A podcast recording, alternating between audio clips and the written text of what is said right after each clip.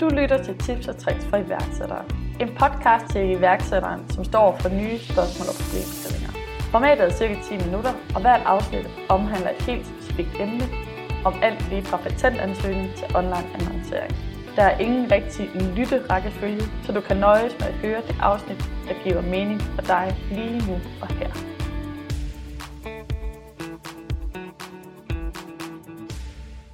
Hej Steffen. Hej Annemette. Tak fordi du ville komme her i dag. Eller nu er det faktisk mig, der kommer til Aarhus. Ja, vi sidder i mit gamle kontorfællesskab. Jeg kommer ikke så tit til København. Nej, men jeg har boet i Aarhus i mange år. Det er ikke et sted, så jeg føler mig helt hjemme. Ja. Men jeg tænker, skal du ikke lige fortælle, hvem du er? Jamen altså, jeg hedder Steffen Rasmussen og er jo i den her kontekst primært social iværksætter. Og har lavet en masse projekter igennem tiden. Jeg har været selvstændig, siden jeg var 18 år gammel. Nu er jeg 38, så jeg er 20 år jubilæum i år. On off, og har aldrig fået mig en uddannelse af de ting. Så det er sådan lidt en sjov kombi. Og er sådan en sjov mixtur af alle mulige nørderier. Men det er sådan, det er iværksætterdelen, der ligesom er det, der fylder mest nu. Det er også det, der er det spændende. Ja. Men nu er du jo iværksætter inden for det, der hedder socialt iværksætteri. Kan du ikke lige prøve at sådan forklare, hvad betyder det? Jo, og det er jo i virkeligheden en bred definition, men for mig, så tror jeg, det handler om det her med, at man anskuer iværksætteri og social iværksætteri som en del af den samme tallerken, at man opstarter og skaber noget, som kan skabe en gennemgang af økonomi og arbejdspladser og et produkt eller en ydelse, men at man i social iværksætteri enten skaber en ydelse for andre, det vil sige, at nogen de laver noget for folk på kanten. Så laver man Special Minds, hvor autister kan programmere helt vildt flot og dygtigt, og derfor så er det god arbejdskraft, men det også skaber arbejdspladser. For mig og min tilgang, så har det handlet om at skabe organisationer eller initiativer, som kan både få arbejdspladser og også frivillige arbejdspladser, men så skabe en stor værdi for samfundet i forhold til at skabe nye løsninger og besparelser. Sådan at man imens man får folk ud at arbejde og gør en masse godt, jamen så hjælper du også mennesker, og staten sparer en masse penge. Så det er sådan en større ting, men som er stærkt overset. Ja, fordi man egentlig inddrager folks kompetencer. Selvom vi har nogle problemer et sted, så bruger du de kompetencer, man har alle de andre steder, og for det er inddraget. Og det jeg ikke, kan man sige, har været god til. Jeg har jo ikke ansat en masse. Jeg har altid haft flexjobber, men det har ikke været for at skabe 100 arbejdspladser til mennesker med forskellige udfordringer. Det har været mere at skabe nu.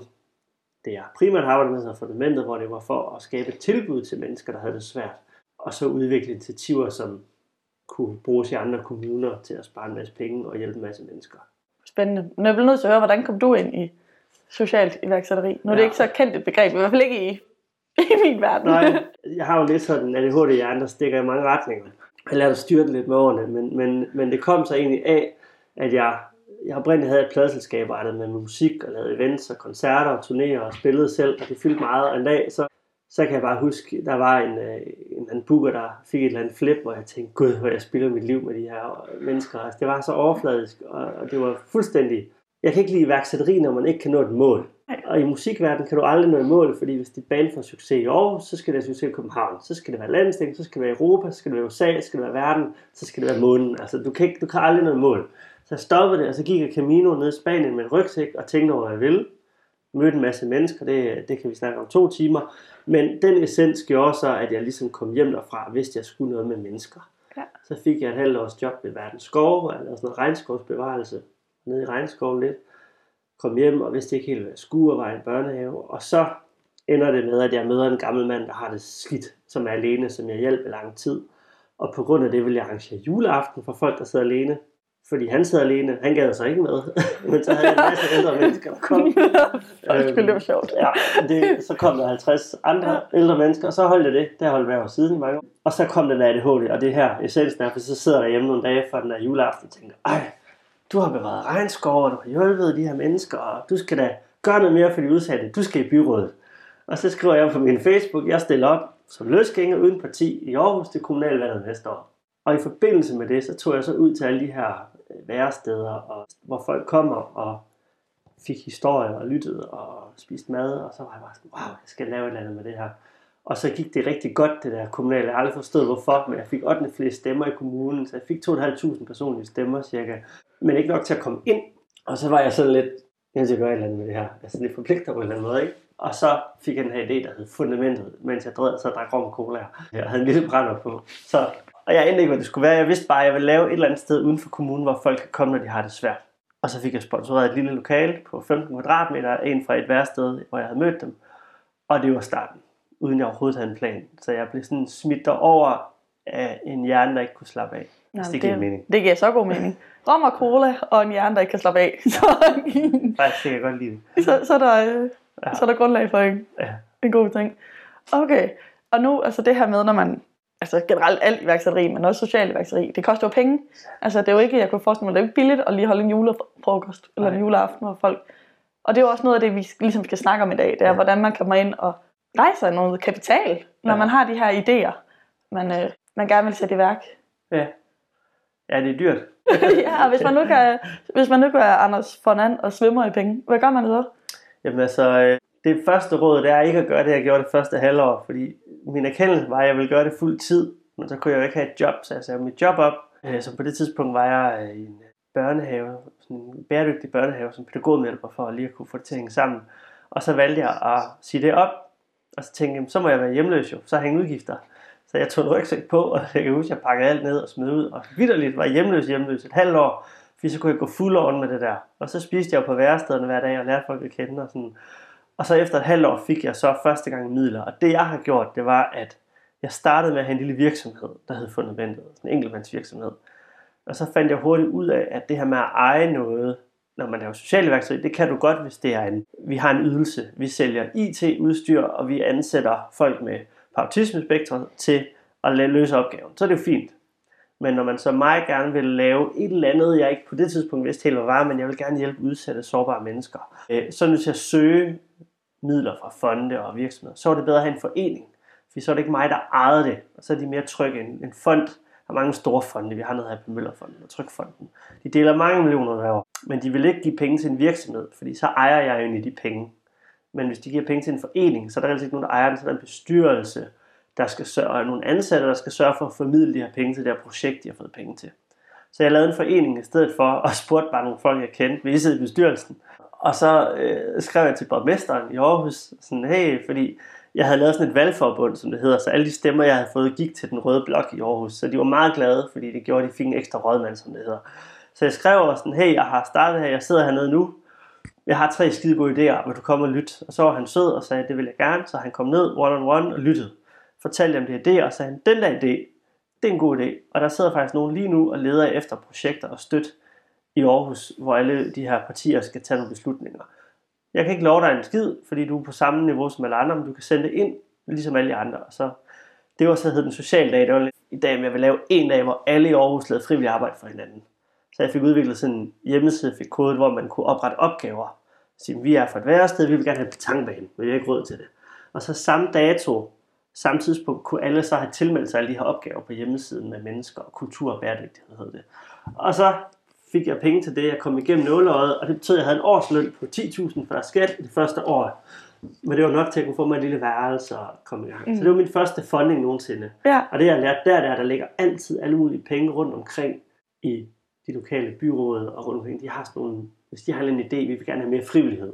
I Fredericia Kommune, vi vil gerne have mere frivillighed, så er der penge, du kan søge til det. Men man skal sådan hele tiden være lidt på duerne og spørge bare. Jeg finder ud af, jeg skal bare skrive til politikerne hele tiden og spørge, hvad sker der med det her? Og så nogle gange, så får man godt fif. Så der startede det. Okay, så det er lige opsummeret et trick nummer, ikke? Ja. Bare skriv. Spørg folk. Skriv. Er du en kommune, du har et socialt initiativ? Ja. Skriv til nogen, der sidder et sted, hvor folk ved ting. Virkelig. Ind på LinkedIn. Opret en profil afsted. Og hver eneste år, der sidder alle de her politikere og skal beslutte sig for, hvad skal budgettet for næste år være. Og den måde, man får penge, det er netop, at man skriver til alle de her partier, hvor jeg kommer ud og fortæller om det her. Og hvis du så er nok til, at der er et flertal, der siger, når de sidder og forhandler, siger, vi synes, fundamentet skal have et tilskud på 500.000 om året. Jamen, hvis der så er nok, der synes, det er en god idé, så får du det. Det gjorde jeg senere, og så fik vi det. Og så fik vi 700.000 om året fast, og det blev så senere til 900.000 om året.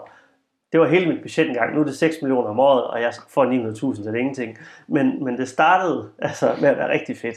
Så jeg har altid, mit første råd, nu taler jeg meget, men det kan jeg godt lide, for der er vigtige nuancer her, det er at skrive rundt til alle, man overhovedet kan skrive til. Ja, godt. Det vi også tjekker med den her podcast, det er om Annemettes program kan navigere godt nok. Om alt, altså vi tager kun det vigtige med, ja, så den kan spotte det. Den kan finde ud af det. Mm. Yeah. Okay, men jeg ved jo også, altså det er jo lidt sådan tv-køkken det her, har jo lidt baggrundsviden og forberedt nogle spørgsmål. Men i forhold til penge ved virksomheder, yeah, det er jo ikke kun ved kommunerne og de offentlige instanser, der gælder penge. Nej. Og det starter faktisk med, at der kommer en mail en dag fra en, der hedder Henrik, der spørger, om han må komme og få en kop kaffe. Og jeg tænkte, at Henrik var en, der havde det svært, så det måtte han selvfølgelig godt.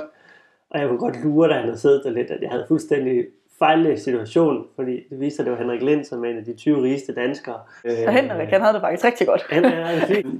Og han var bare så sød og interesseret, og det ender med, at han så siger, at jeg vil gerne give 100.000, og så efterfølgende lavede han en donation, der hed 200.000 om året i 10 år. Og det er så fordi, fandt jeg ud af, at hvis man har en forening, og man laver sådan noget, så kan man blive godkendt som det, der hedder en velgørende forening med skat.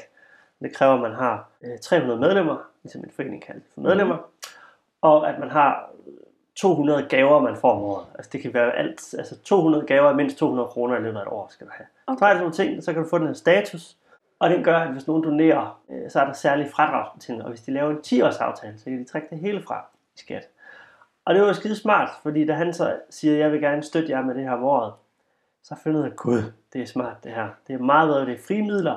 Det er ikke en eller anden fond, hvor man har fået, du må bruge 100 kroner på æbler til det her projekt, og du må bruge, at du skal dokumentere og sende kvitteringer. Det er, værsgo, jeg tror på jeres projekt. Til gengæld laver han det, der hedder en Social Return on Investment rapport, hvor han kigger på, hvad værdi har I skabt som organisation for samfundet. Det er en lang historie. Og det gjorde så, var der en anden, jeg var ude, og jeg fandt ud af, at der er Rotary-klubber i hele landet. Og der sidder en masse erhvervsfolk og synger sange og spiser mad og har oplæg. De skal altid have oplæg på programmet. Og hvis du går ind på deres hjemmeside, så ligger der alle klubber i landet med e-mail. Og der er edderbange for mange. Så jeg skrev bare rundt og sagde, jeg hedder Steffen, jeg vil gerne ud og fortælle til jeres møder om det her. Og så sagde 7 ud af 10, ej det lyder rigtig dejligt, det vil jeg meget gerne. Og på en af de møder var der så en, der tålte op og sagde, hvad mangler du? Jeg sagde, lige nu der mangler 100.000, det får du af mig, sagde han så. Og så, okay. Og så havde vi et møde, hvor han sagde, at hvis Henrik han giver 200.000, så vil jeg også give 200.000 om året. Lemming-effekten. Ja, præcis. På bedste måde. Og så lavede vi 10-årsaftalen med ham også. Og det der er fedt er jo, at man kommer til at lære mig at kende. Og Henrik blev min bedste sparringspartner. Jeg var hjemme for mad, når der var noget, og jeg kunne altid ringe til ham. Så vi er blevet tættere over årene. Og nu sidder jeg så som bestyrelsesmedlem i hans fond, han har oprettet, hvor vi deler penge ud til andre. Men sådan startede det, og så er det bare ind med, at jeg har fundet ud af at være meget offensiv med virksomheder. Fordi ligesom de gerne investerer i nogle virksomheder, så vil de også gerne donere. Men forskellen på at donere et enkelt beløb, de aldrig ser igen, så når de donerer på fast årlig basis med en kontrakt, så kender de organisationen, de bliver inviteret ind hver år til det, jeg kalder transparensmøde. Og de får et forhold til, at de forstår, hvad vi laver. Og man kan ringe, når der er et eller andet, og få sparring. Så det er lidt ligesom, når man i Løvens Hule får en løve med, så har man deres netværk og deres ekspertise. Jeg får det samme, og så får jeg nogle midler, men jeg har jo ikke et ejerskab, jeg afgiver. Så det er jo ret smart på den måde. Der har jeg mange nu virksomheder. Ikke? For nogle giver 10.000 om året i 3 år, og nogle giver, den højeste giver 400.000 om året i 10 år. Ja, men så en af de salgsargumenter, du bruger over for virksomheden, du gerne vil have ind, det er at sige, gør det 10 år, fordi så kan du få det hele trække fra i skat. Præcis. Du skal betale din skat alligevel. Ja. Kan du, og det var faktisk Henrik, der sagde, jeg vil da helt vildt gerne være med til at vælge, hvad jeg giver noget af min skat til. Ja. Og det synes jeg er en ret fin pointe. Og nu havde jeg den seneste, vi havde noget her, et navn, som jeg ikke kan huske det nu, Elka-gruppen, der var den. De var hele familien nede i Vien, de tog til Aarhus, og det var både unge, det er sådan flere generationer, der ligesom har overtaget det her. Og de kom alle sammen, og så skulle jeg fortælle og vise rundt, og så skulle de alle sammen være enige om, at det er det, vi ville. Og det var ret fint, fordi da de så ringer og sagde, at vi vil gerne give 100.000 om året de næste 10 år, altså 1 million, så har de hele familien på tværs af generationer købt ind på, det er noget, vi synes er fedt. Og de krævede så, at vi vil ind og høre lidt om jer en gang om året.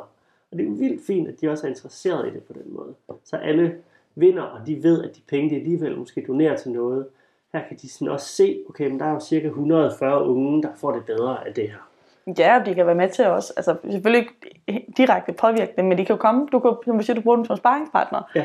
Så du får dem ind, der får nogle idéer, og samtidig kan de komme med nogle idéer til dig måske, eller hjælpe videre og udvikle. Ja, så det jeg egentlig hører der siger sådan overordnet set, der skriv til folk. Ja, jamen, det er virkelig sådan, jeg kan ikke lide at ringe, og jeg kan ikke lide at tage ud til ting, hvor man skal netværke.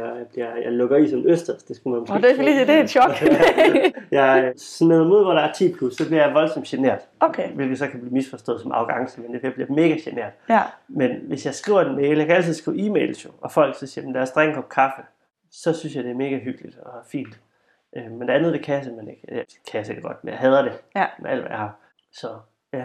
Så har du nogle, nu sådan, opsummerer jeg, runder af hedder det, at hvis man har nogle idéer til noget socialt iværksætteri, start med at tage fat i kommunen. De sidder med en masse penge, de gerne vil give ud til projekter.